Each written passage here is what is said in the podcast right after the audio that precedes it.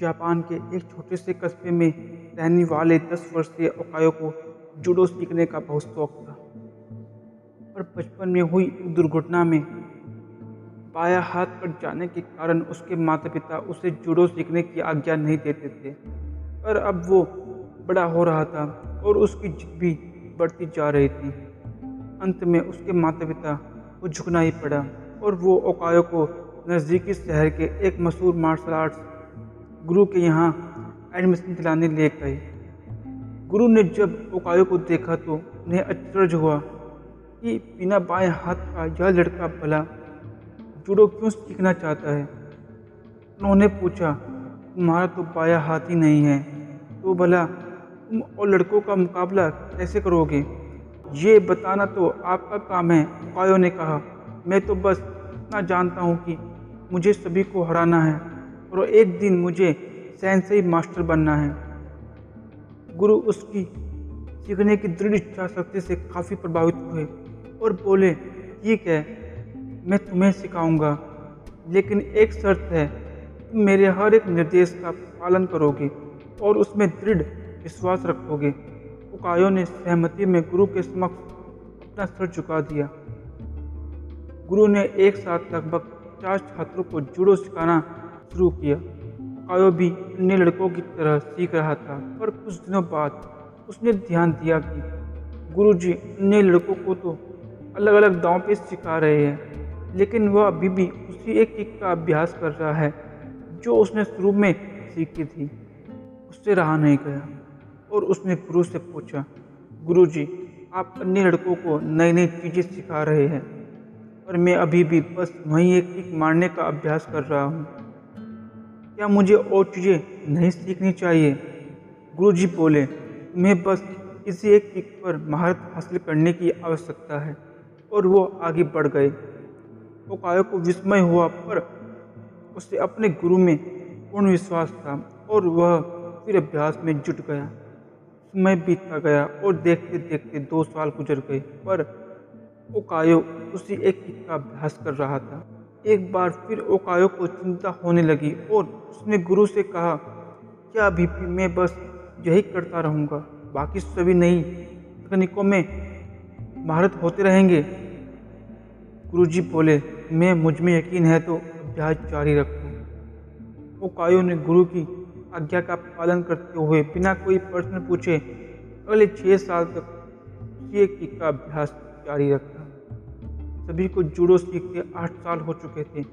तभी एक दिन गुरुजी ने सभी शिष्यों को बुलाया और बोले, मुझे आपको जो ज्ञान देना था, वो मैं दे चुका हूँ। और अब गुरुकुल की परंपरा के अनुसार सबसे अच्छे शिष्य का चुनाव एक प्रतियोगिता के माध्यम से किया जाएगा और जो इसमें विजयी होने वाले शिष्यों को सेंसई की उपाधि से सम्मानित किया जाएगा। प्रतियोगिता आरंभ हुई। गुरुजी उपायों को उसके पहले मैच में हिस्सा लेने के लिए आवाज़ देते हैं। उकायो ने लड़ना शुरू किया और खुद को आश्चर्यचकित करते हुए उसने अपने पहले दो मैच बड़ी आसानी से जीत लिए। तीसरा मैच थोड़ा कठिन था, लेकिन कुछ संघर्ष के बाद विरोधी ने कुछ क्षणों के लिए अपना ध्यान उस पर से हटा दिया। उकायो को तो मानो इसी मौके का इंतज़ार था। उसने अपनी चूक एक विरोधी के ऊपर जमा दी और मैच अपने नाम कर लिया। अभी भी अपनी सफलता से आश्चर्य में पड़े उपायों ने फाइनल में अपनी जगह बना ली। इस बार विरोधी कहीं अधिक ताकतवर, अनुभवी और विशाल था। यह देखकर ऐसा लगता था कि उपायो उसके सामने एक मिनट भी टिक नहीं पाएगा। मैच शुरू हुआ। विरोधी ओकायो पर भारी पड़ रहा था। रेफरी ने मैच रोककर विरोधी को विजेता घोषित करने का प्रस्ताव रखा लेकिन तभी गुरुजी ने उसे रोकते हुए कहा, नहीं, यह मैच पूरा चलेगा। मैच फिर से शुरू हुआ। विरोधी आत्मविश्वास से भरा हुआ था और अब उपायों को कम आंक रहा था। उसने एक भारी गलती कर दी। उसने अपना गार्ड छोड़ दिया।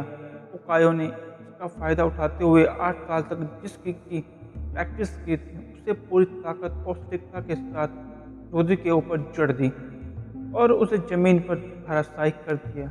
उस किक में इतनी शक्ति थी कि विरोधी वही मूर्छित हो गया और ओकायो को विजेता घोषित कर दिया गया। मैच जीतने के बाद ओकायो ने गुरु से पूछा, सैनसई, भला मैंने यह प्रतियोगिता सिर्फ़ एक मुँह सीकर कैसे जीत ली?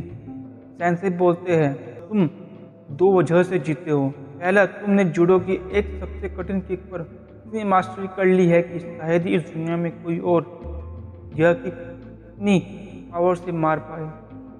और दूसरा कि इस किक से बचने का एक ही उपाय है, और वह है रोधी के बाएँ हाथ को पकड़कर उसे ज़मीन पर गिराना।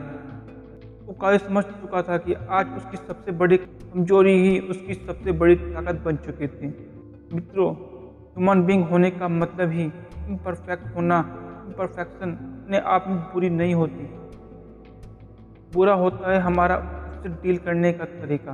वो कायो चाहता तो अपने बाएँ हाथ के ना होने का रोना रोकर एक अपाहिज की तरह जीवन बिता सकता था।